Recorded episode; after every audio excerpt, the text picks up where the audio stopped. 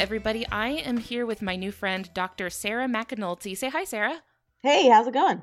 Awesome. I'm really, really excited to be talking to you because we're, first of all, we're going to talk about a really cool animal. But second of all, I'm also a really big fan. So I would really like it if you could take a second to kind of introduce yourself to people, um, let people know like what your journey has been like in studying your animal of choice. Yeah, absolutely. So my name's Sarah McAnulty. I am a squid biologist, and I'm also the executive director of a nonprofit called Skype a Scientist. And so um, we'll talk more about Skype a Scientist later, but uh, let's talk about squid for now. So um, I've been interested in squid since I was a little kid, and um, really always loved the ocean. But I, when I was a kid, I, I didn't really know like what scientists were and and like how to become one or what a life uh, as a scientist really even looked like. So, um, you know, my parents uh, also didn't really know. They were teachers, great parents, 10 out of 10, but didn't really know what scientists were, what they did. So they were like, well, you know, maybe you'll work at an aquarium. Like, I don't really know. Um, but then I went to college uh, and started working um, with this lab in Woods Hole, Massachusetts at the Marine Biological Laboratory, the MBL. Um, worked with cuttlefish, which are the cutest animals, I think, in the history of, of animals. But uh, we're talking about bobtail squid today. But man, cuttlefish, uh, got to put a plug in for cuttlefish. I love them so much. We did actually do an episode um, where my, my husband Christian talked about cuttlefish recently. And I will tell you this they got tens across the board. Yeah, I mean they should because they really are. They're hitting all the points. They're oh, they're great. So anyway, I did my PhD up in Connecticut on bobtail squid and their symbiosis with uh, this bioluminescent bacterium, Vibrio fischeri, which we'll get into in a bit. Um, so yeah, that's how I, I got to where I am now. Um, I now live in Philadelphia, uh, working with this nonprofit that I started during grad school, uh, trying to bring science to as many people as humanly possible.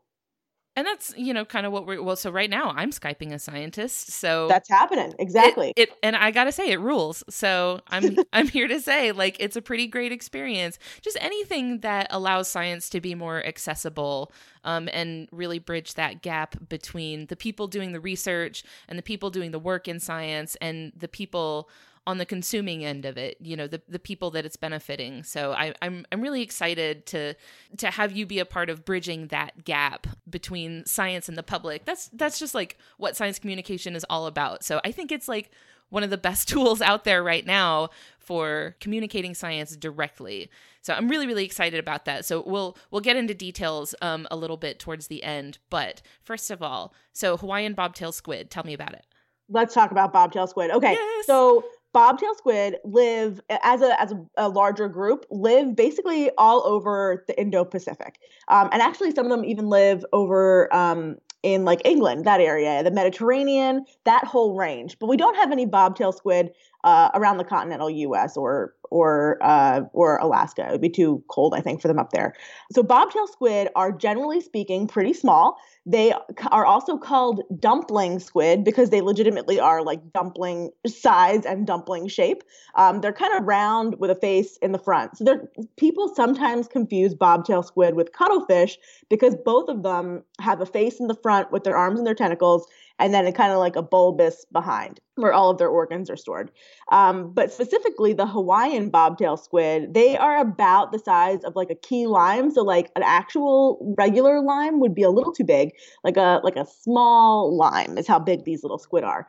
And uh, they are really, really important for understanding the um, relationship between beneficial bacteria and animals. And I'll get into why that is in a moment. But um, the Hawaiian bobtail squid has a uh, beneficial partnership with this bioluminescent bacterium, Vibrio fischeri. And so the squid stores bacteria throughout its life in this little butterfly shaped um, organ called appropriately the light organ. And so the light organ is basically like a combination of the squid's ink sac and then pouches where the bacteria live and grow every day. And so um, the bacteria at nighttime are constantly producing light and the squid is able to tell how bright of a night it is outside. Like maybe it's a cloudless night on a full moon. It's pretty bright out.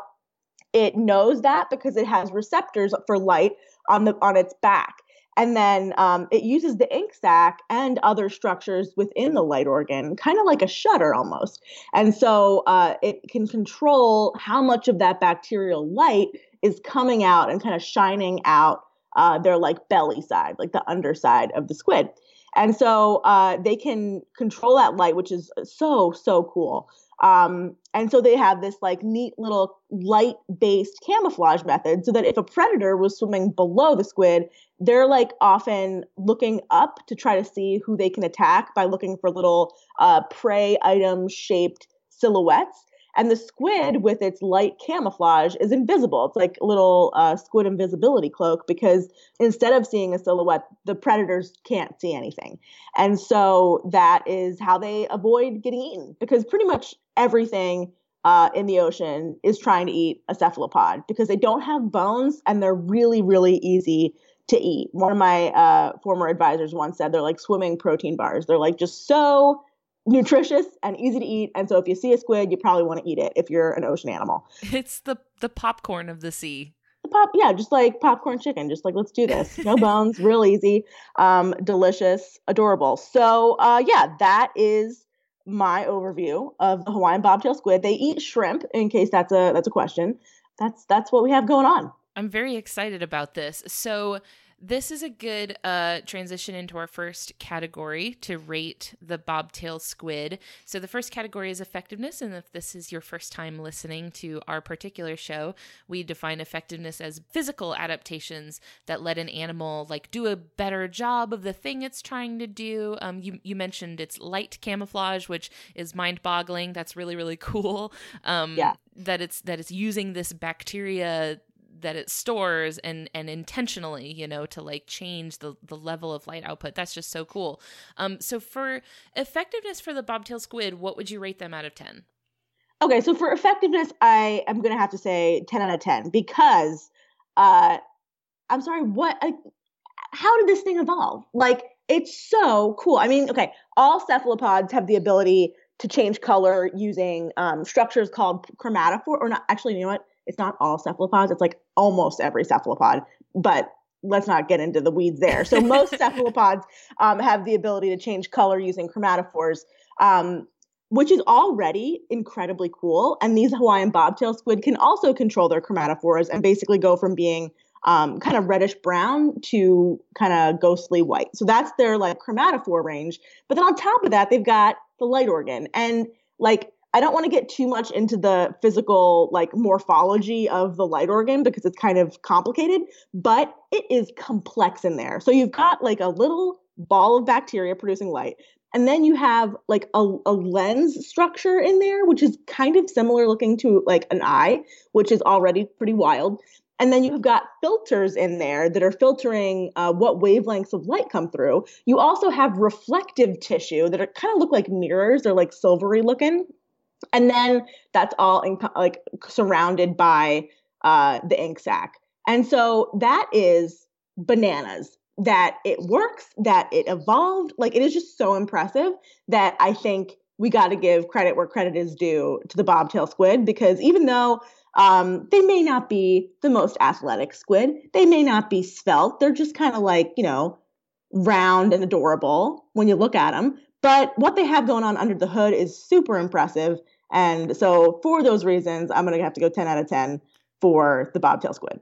I have a lot of appreciation for an animal who, like me, is maybe not the most athletic and maybe a little round and adorable, but but there's oh, a lot same. going on inside.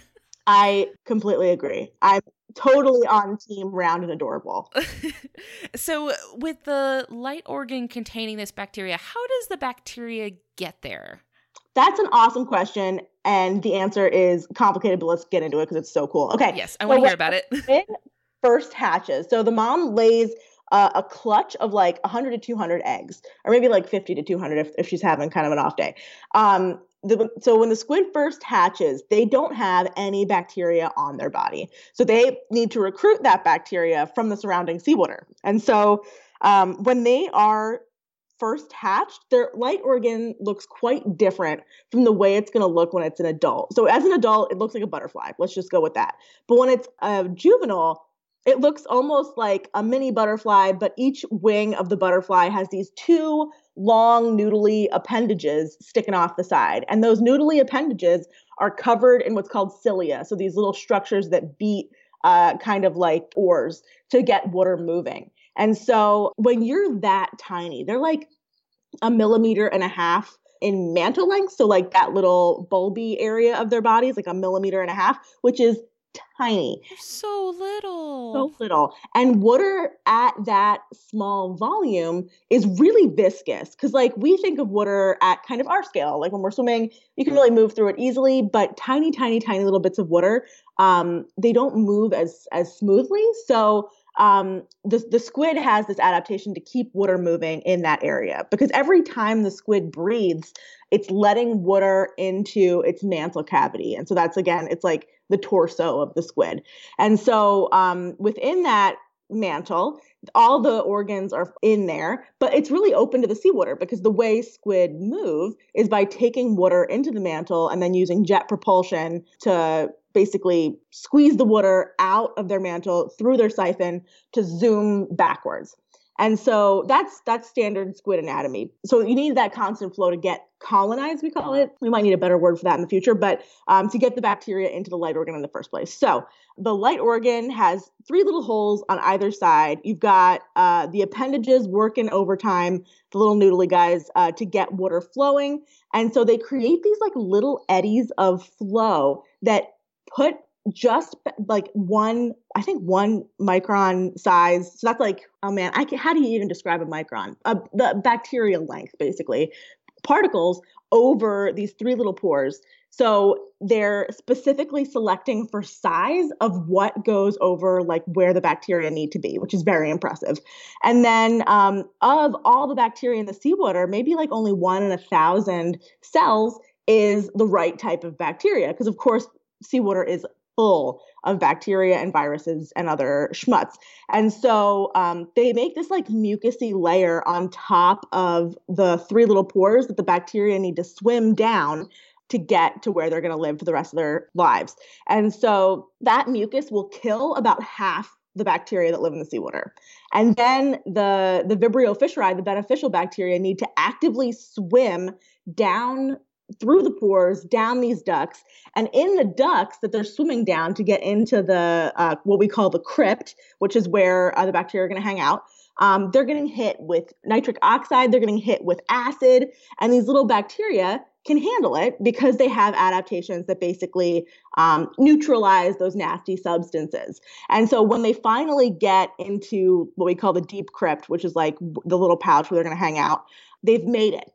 And so at that point, they can start proliferating and they've gotten in. So it's kind of like these little bacteria need to go through like a gauntlet to get into the squid in the first place.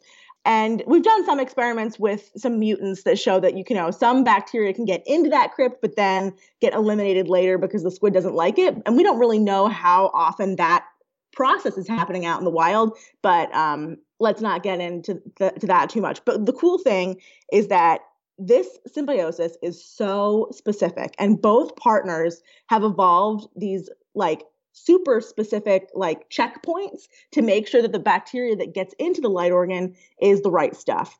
And so those bacteria once they reach the deep crypt are proliferating wildly. They get fed by uh, the squid. And then what's totally like bananas is that every morning at dawn the squid will like squirt out 95% of the bacteria in the light organ. And we think that the reason that they're doing that is so, um, first of all, they have like a fresh batch of bacteria every night. Um, so that helps them stay healthy. And then also, we think that maybe there's kind of like a um, little tiny evolution project that these squid are uh, engaging in. So maybe you caught a Vibrio fischeri that's like it's it's okay at it, it, certainly can get into your light organ and it's okay at being a partner but if you uh, give it the food that you know you're going to give it you want that bacterium to be good at eating the food that you gave it. As an example like not necessarily uh, definitely true but this is like a, a totally a, a hypothesis.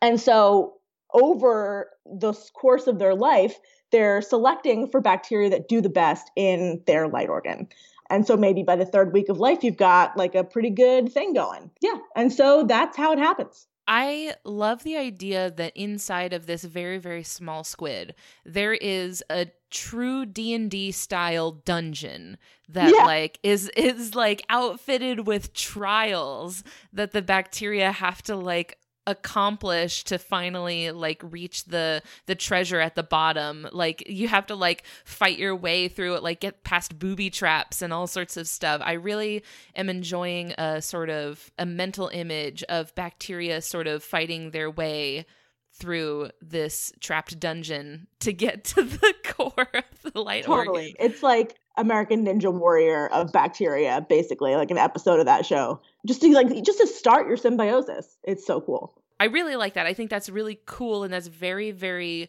complicated for a very small animal. totally. Oh, and also one thing that I would be remiss in not saying is that we also think that the reason that they squirt out 95% of the bacteria is to seed the environment for the baby squid that are coming up uh, later. Okay. All right. That makes sense. It like they're enriching their environment. Yeah. So they're kind of looking out for their own future generations. Yeah, totally. Do they have any sort of other forms of like parental care? So yes and no.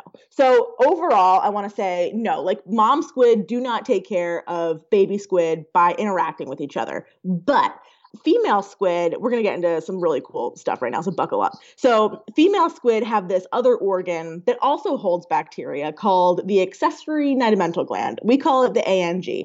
And basically, it's a collection of tubules, and each tubule has uh, a different kind of bacteria inside of it.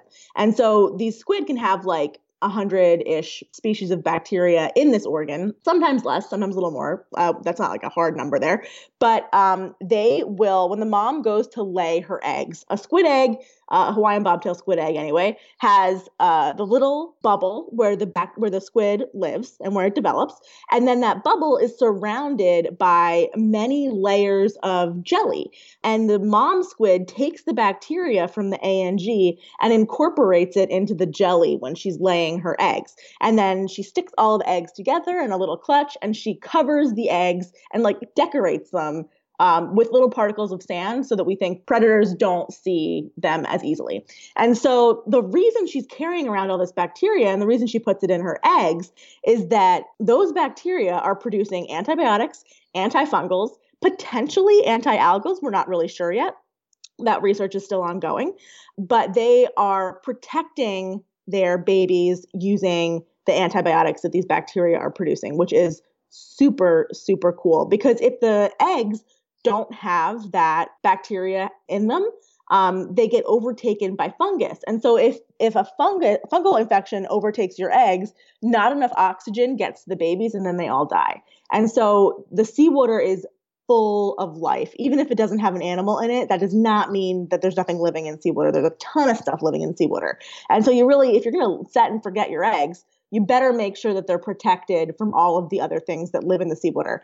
So yeah, that's how that's the only maternal care um, that squid are really giving. I think that's still pretty good though. They're kind of setting their eggs up for success as far as oh, hatching, right? Like kind of once you've hatched, you're eh, you're on your own, but yeah but at least they're they're giving them you know a chance at making it to hatching which which sometimes is like that's the best you can hope for sometimes like at, oh, least totally. they hatched. You're like thank goodness.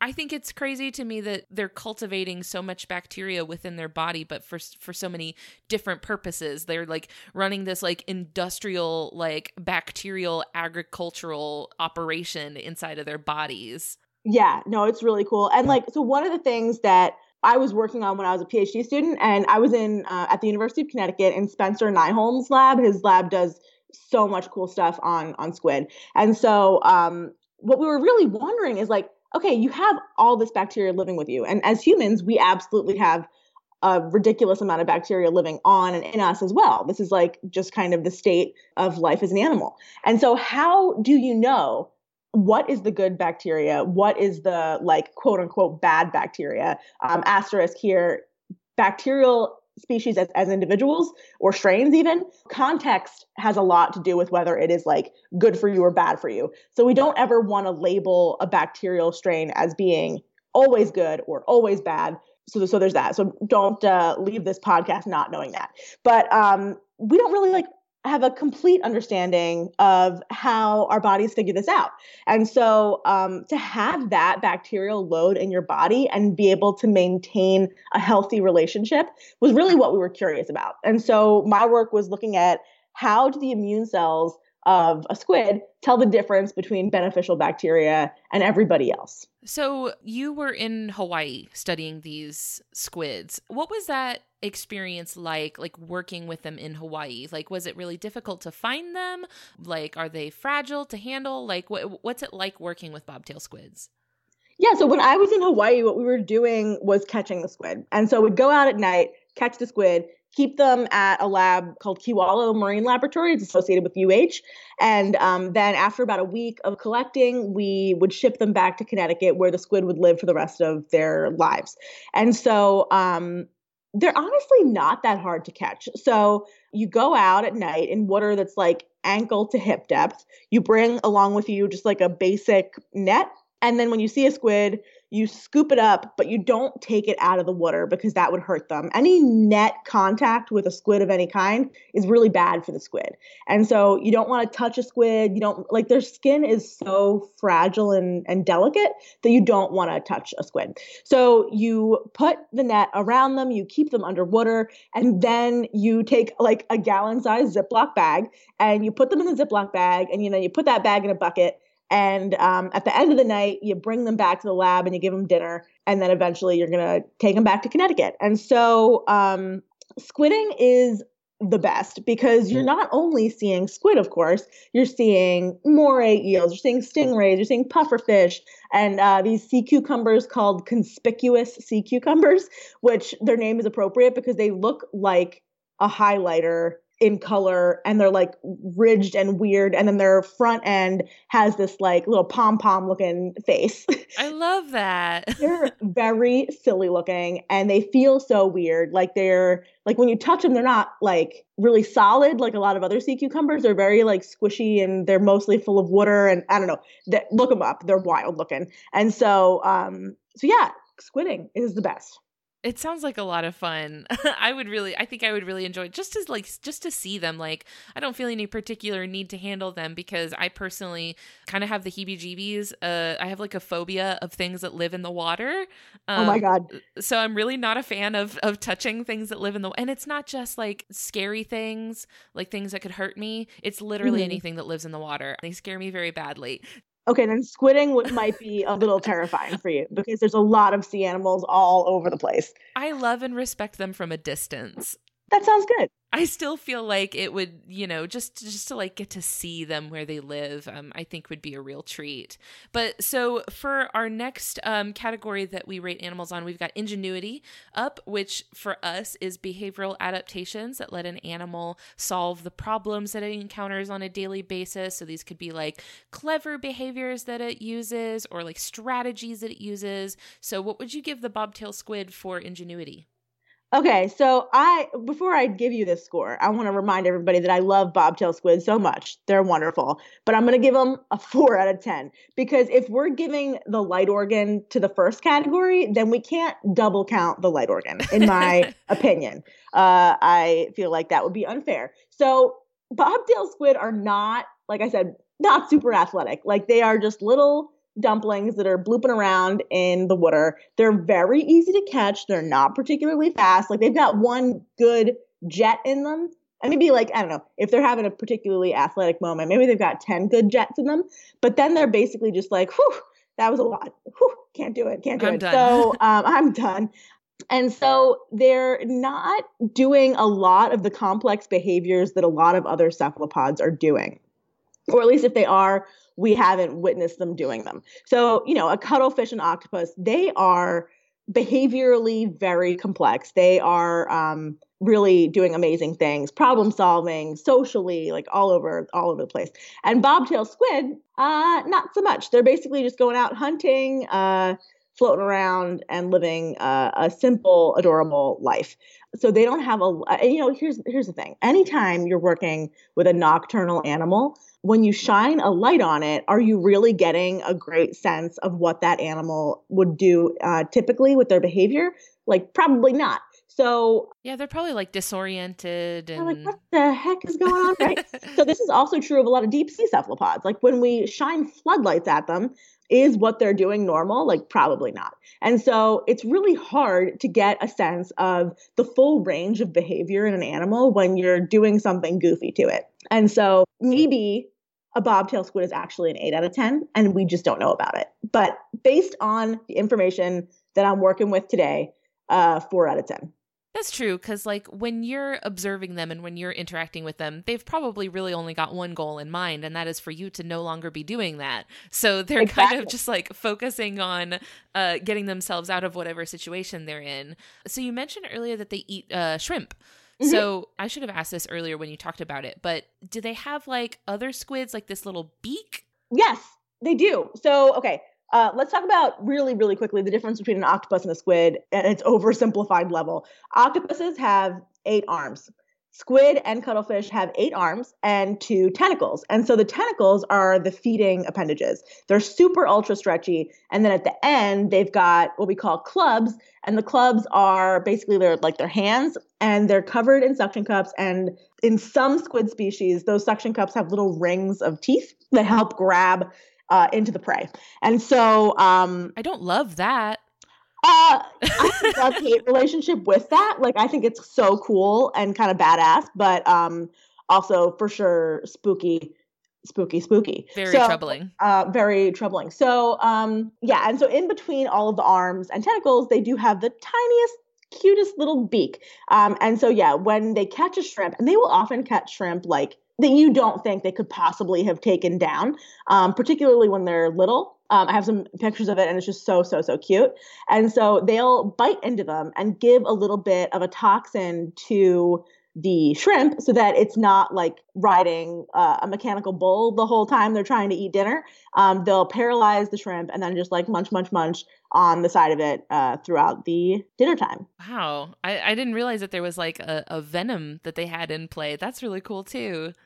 Yeah, yeah. So pretty much all cephalopods have a little bit of venom that works with their prey. You know what? Venom, I think, is a specific thing. I don't actually know if if this is like officially a venom or like a toxin or a poison. Like I don't really know the the words that you're supposed to use there, but like either way, something uh, a paralyzing agent in their beak. And so some of that stuff is super toxic to us. Like you don't ever want to get bitten by a blue ring octopus, for example because uh, that'll really ruin your day and potentially kill you. But if you can get bitten by a bobtail squid and it would have no effect on you, like you wouldn't notice that that it had a toxin in it. I guess that makes sense because like the prey they're going after is very very small and we're very very large. So like what might affect a crustacean is not uh, may or may not affect a human. So um, they're toxin is specifically uh, evolved to work on the stuff that they want to eat. Would they bite like defensively? Like if a human were were handling them or harassing them in some way, would they bite at all? And if so, like would that hurt? that would hurt a little because their beaks are very, very, very sharp, but they're also super tiny. So here's the thing: I've worked I worked with bobtail squid for six years, um, I never got bitten and I was handling them as much as anybody. So, okay, one time I got bit by a cephalopod. It was a, a common cuttlefish. So, a, um, I'm not trying to get a dig in on that cuttlefish. It was like a, a Sepia officinalis, the common European yeah, cuttlefish. Yeah. and so, um, it had spooked itself. I was on the other side of the room. I was like nowhere near not even in eye shot. And I just heard this like, and then slap. And I was like, oh my God, what just happened? I went over there. The cuttlefish was on the ground. It had like jumped out of its tank. So I s- gently scooped it up and then it wrapped its arms around my thumb. And I thought, you know, this is the worst day of its life. It's having a tough day. I'm sure it's scared. It t- probably just wants to grab on to hold on to something. But no, it was going into full attack mode and it bit my thumb and I bled for quite a while. But basically the the moral of the story here is don't let your body get in between the arms of a cephalopod. It's just not the place you want to be. You kind of know where the beak is and they're not that maneuverable. So uh, don't put your hands near a squid's beak and you're not going to get bitten by a squid. maybe just don't put your hands near a squid. maybe that's just... also pretty good advice. Yeah, maybe just leave them alone. Yeah. They're they're nocturnal, right? Mm-hmm. Um, so is the shrimp that they hunt like? Do they have any trouble seeing it at night, or um, no? It, does the light organ like provide them any sort of, I don't know, help seeing at night? Uh, not really, because the the point of the light organ light is just to produce the same amount of light that would be in the ambient environment. So um, you don't really see them glowing per se um, because they're trying to produce the amount of light that makes you not notice them, not that would be like a little glowing orb and make you notice them. So um, the light produced by the bacteria, I don't really think is helping them hunt at all, but they do have big old pupils that I think they're using just the light in their environment to hunt with. Do they have the um the W shaped pupils that cuttlefish do? Great question. No, they don't. They've got um, more of an oval shaped pupil. Okay, all right. I think those are so wild. They're so cool looking. Yeah. Cephalopod eyeballs, they stress me out with how complicated they are. Yeah, I love looking at cuttlefish eyes. They're so weird and cool. Yeah, as we when we talked about the cuttlefish a few episodes ago, I had to do a little bit of a deep dive to try to figure out why their eyes were shaped like that. That was really fun. But anyway, yeah. that that's cuttlefish. We're talking about bobtail squids. Mm-hmm. I know that you've you've worked with bobtail squids, you've worked with cuttlefish. Have you found that between the ones that you have, you know, observed over periods of time, do, do they have like personalities? So they they don't have as much personality as a house cat or a dog or a cuttlefish or an octopus, but they don't not have personalities. They kind of range between like chill and like what I call nervous inkers. Like w- there are ones that when I walk into the room are like already like kind of getting all worked up and uh, might ink at me, even though I'm behind a pane of glass. Um, and those are typically the ones who I've done blood draws with before. So like I deserve it. Like I don't blame them for that. Although our blood draws are done completely ethically. Like we um, anesthetize the squid, they're completely under. Um, we take the tiniest little drop of blood, like less than an eyedropper drop size, and then they go about their day. We give them shrimp; they're they're good for the rest of the day. But it's still like kind of a spooky experience being taken from your home and then like getting knocked out and then waking back up and having a sore neck. Like that's weird. So I don't blame them for being upset about that. And then there are ones that like you know you can do anything to. I could pick them up with my hand uh, underwater, of course, and they're just like, this is fine. And so it's basically how uh, neurotic they are. Some are more neurotic than others. You mentioned that cuttlefish do have more personality. Is it like I, I know we keep coming back to cuttlefish, and I'm sorry for, for derailing the conversation, but I want to hear a little bit about cuttlefish personalities. Yeah, sure. So I worked with cuttlefish for two years back uh, when I was an undergrad.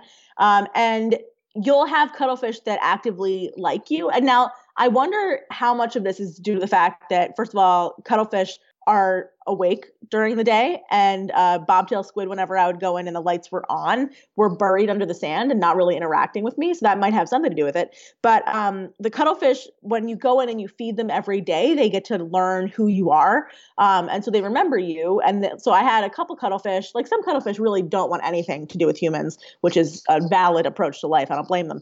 But um, some of them would know like oh it's dinner time like let's go. And so they'll come out and like they literally bop their little heads out of the water. So like they okay, so a cuttlefish has, you know, its eight arms and then its eyeballs like right behind that.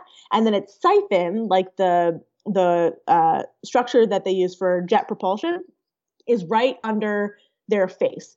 And so they could take like basically shoot little jets of water out of their siphon and then stick their little eyeballs out of the water and then under the water and then out of the water and then under the water.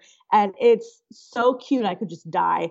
Um, and so they're basically begging for food. And so they're just more interactive. Um, and they just, they're getting excited because they're like, yeah, I'm about to get some, some fish. This is going to be great.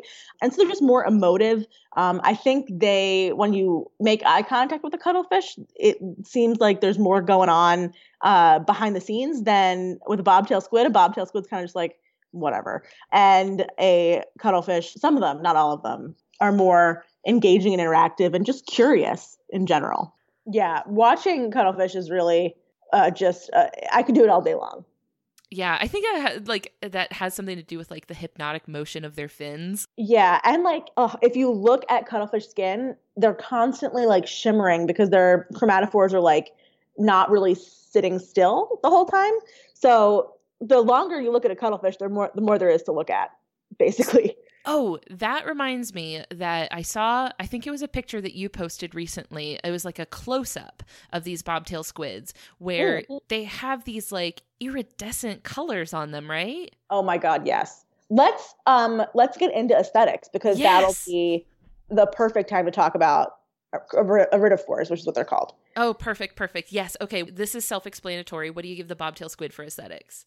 10 10 out of 10 how could they're you not? they're so cute. rainbows. I mean they're just they're adorable with their big baleful eyes and they're glow in the dark and they're rainbow colored. So yeah 10 out of 10 so the, the in the picture that you posted um it, it's like a it's like a kind of a super close up and you mm-hmm. can see that they have it almost looks like flecks it looks like almost like they're covered in rainbow sprinkles so that is accurate yeah. what is that all about yeah, so let's talk about cephalopod skin for a minute. So um, we're just going to talk about bobtail squid skin here for a minute and not go into all the things that cephalopods can do because we'd be talking forever. But um, basically, uh, the the ground layer of the skin that's relevant for this conversation uh, is covered in these structures called iridophores. And so iridophores are uh, little like cellular stack looking things, and they can change shape. And that affects what color we see because iridophores aren't colored themselves. They reflect color back. They're like a bike reflector, kind of.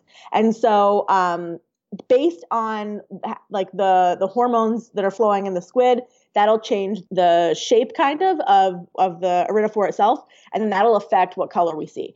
And so i don't really know how much bobtail squid are really uh, playing with their color like that and it's very important for other cephalopod species but um, since they're in the dark i don't really know to be honest why bobtail squid have so many densely packed iridophores and why they're so shiny. It's possible that it's for communication um, among themselves. I honestly can say I have no idea.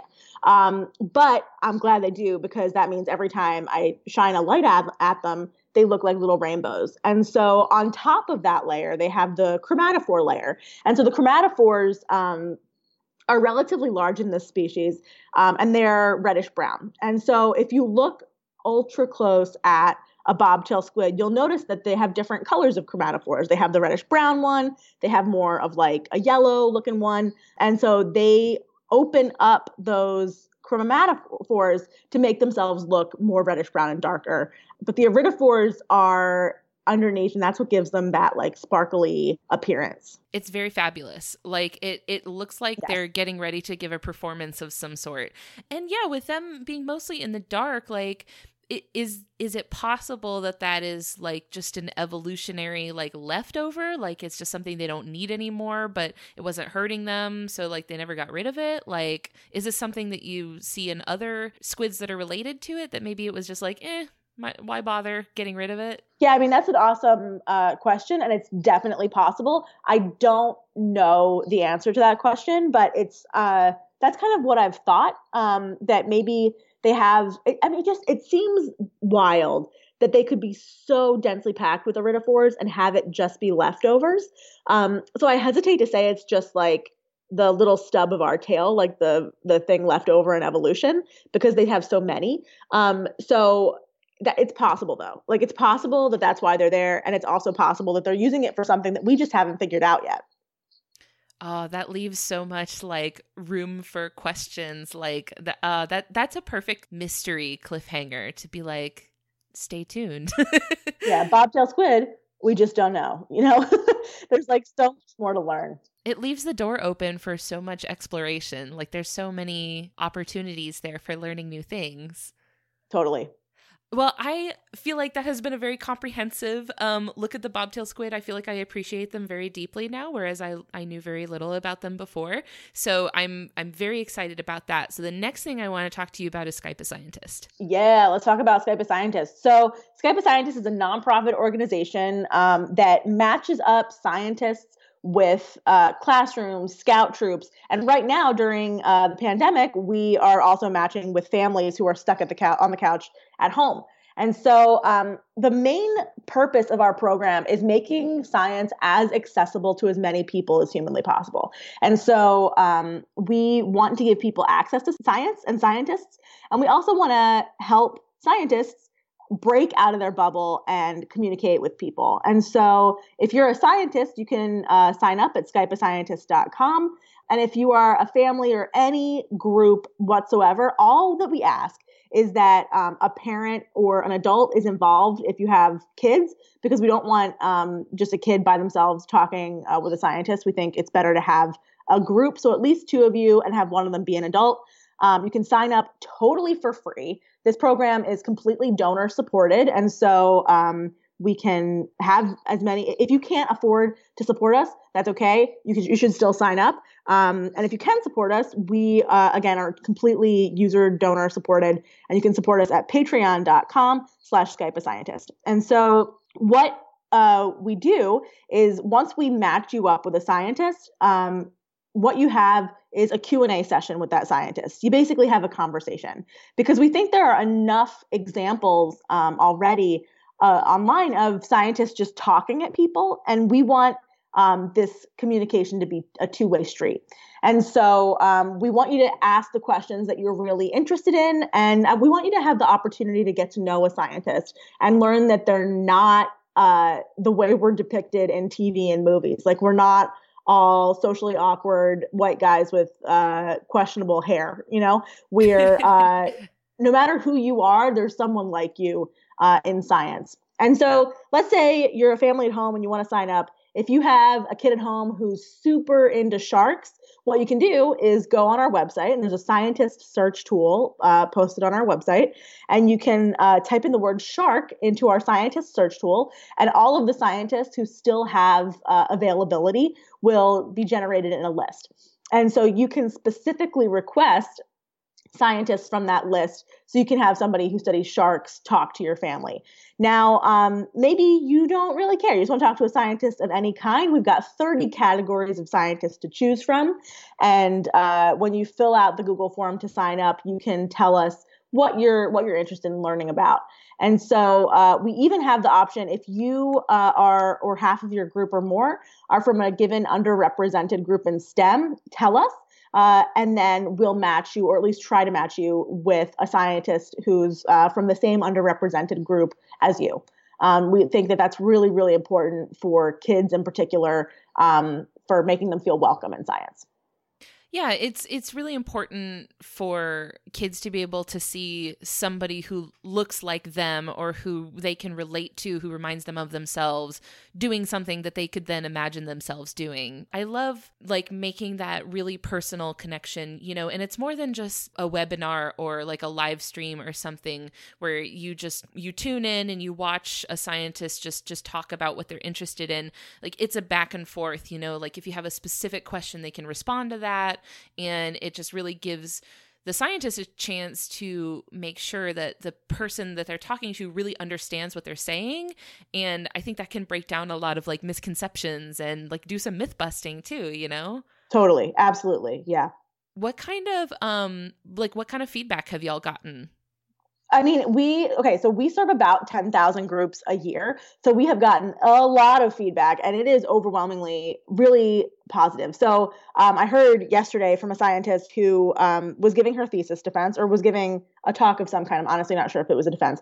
And um, in there, she mentioned her outreach work with our program with Skype a Scientist. And she said that she started crying during her presentation because she read out loud a, uh, letter from the classroom after uh, they had their session, and she was saying that like the classroom that she got matched with um, was not a super wealthy classroom. They didn't really get to go on field trips. They weren't like really connecting with scientists at all before our program, and seeing uh, someone like them was just like such a powerful experience. And before the teacher said that um, the kids were like doing okay in science class, but weren't really thriving. And then afterward, she had multiple students coming up to her after class and being like, so, how would I actually pursue a career in science? Which is not something that she was experiencing before. And so, um, the the connections that we're making are super powerful. And it may seem like, oh, it's just a one off kind of thing. Like if you only talk to a class one time, um, how powerful is that? But I think people underestimate how powerful one experience can be if it's personal. And so, you know, I just watched one video that I had rented out of the library to get interested in cuttlefish. And that wasn't even talking to a real person. It was just watching a video. And then once I saw a cuttlefish on on uh, the TV from this like National Geographic Kids video, it's not overemphasizing it to say that it changed my life. Like I, I saw that and I was like, oh my God. Like I need to know everything there is to know about this animal. It like totally dazzled me. And that was just a video. So like if you're having these conversations that are personal, it's really really powerful and so um, or at least it can be and so uh, we don't want to sell that short at all i think people underestimate like the power of a like a personal connection like a conversation that you can have with somebody um yeah. so this is a really dumb story and my mom is going to crack up if she listens to this and hears that I mentioned this but so when I was a kid I must have been in 5th or 6th grade I was in this science class where they gave us this assignment. It was like a, a special like project that we were supposed to do where we were supposed to pick any like famous person and write them a letter. Basically like hey i like what you do and you know just just like reach out to to a famous person and it could be anybody. And so i didn't really like i couldn't really think of anybody. Actually i i wanted to write to steve irwin but he had already passed away at this point. oh, yeah. Um and so I found online. So I was, of course, this was when I must have been in sixth grade. And so I was right in that like super edgy phase of my life where I was really into like wolves and stuff. yeah. So I found this researcher in Italy who who specialized in in wolves. He was like a wolf like ecologist. And I I wrote him a letter like hey i really like wolves and i like what i like the work that you do. And this dude sent me a letter back. That's amazing. He did. He sent me a letter back and i was so floored. And my mom was like cracking up because she's like you dork what are you doing? Like mm-hmm. um is, but i was really really excited and I h- held on to that letter for a really really really long time. And you know and now i've kind of pursued this like interest in like wildlife education and wildlife communication. So like it really does make a difference. Like just a very very small personal connection can really leave a lasting spark. And that was just like one letter exchange, right? Like if, yeah. if you can imagine like how like what kind of fire might have been lit if I had had the ability to like have a live conversation with with a scientist. Oh my gosh, I I can only imagine like what that would have done. Yeah, absolutely. I mean, I didn't talk to a scientist my entire childhood at all. Never. Probably a lot of people, especially people that live in maybe like rural areas that mm-hmm. don't have access not only to like scientists, but also to things like museums or zoos or aquariums. Like if they're in an area where that is not an option for them, like this could be kind of their lifeline to the sciences, right? Like if there's yeah. nothing near them, they don't have the option of just like going on a field trip, right? Right, right, right. Exactly. Yeah, I'm I'm very thrilled that you guys are doing that. And and I did yesterday tune in to um you had Dr. Kaylee Swift on now this was a Zoom live stream, right? Yeah, so let's talk about that. So our program is is like the bread and butter of our program is matching for like personalized connections, but we also particularly during quarantine times have been doing live streams four-ish times a week and so um, you can tune in. We have we bring in people who are really awesome science communicators and talk about the cool work that they're doing. And that's also Q and A. Um, but there may be like 100 to 500 people in the live stream. So getting that like back and forth just between you and the scientist is a lot harder to do. Um, but they're still available for everybody um, to tune into. So you can check out our website at skypeascientist.com, click the events tab. Under events, it says uh, Skype a Scientist Live and that's where you'll find our full schedule.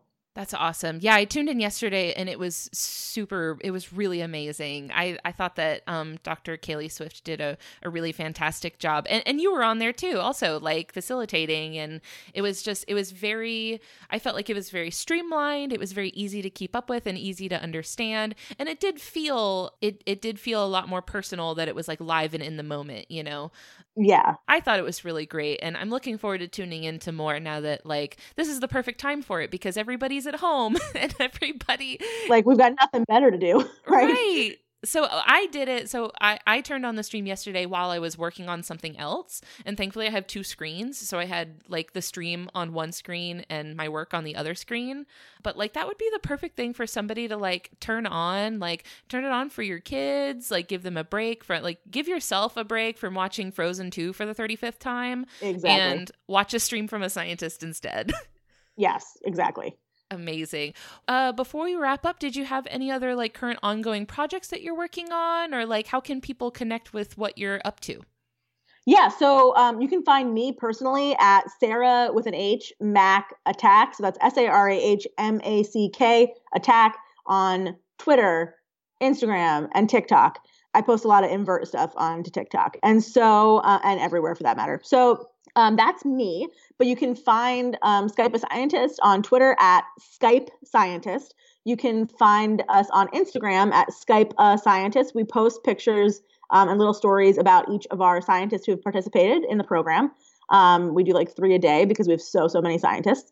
And the website, skypeascientist.com. You can support our mission at patreon.com slash skypeascientist.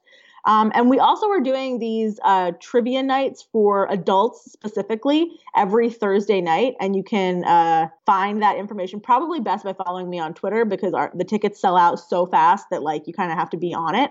But um, I'll put that on our website too. I saw that you had one with Alie Ward. Yeah, we had one with Alie Ward from the Ologies podcast yesterday. Um, yeah, Alie and I are are, are buds, so uh, I just was like, "Yo, you want to do something silly?" And she was down. That's amazing. I love that so much. Well, thank you so much for spending so much time talking about, um, you know, not only bobtail squids but also the awesome science communication work that you've been doing. I feel so enriched and I feel so enlightened, um, and I'm I'm just very appreciative of you and all the work you do.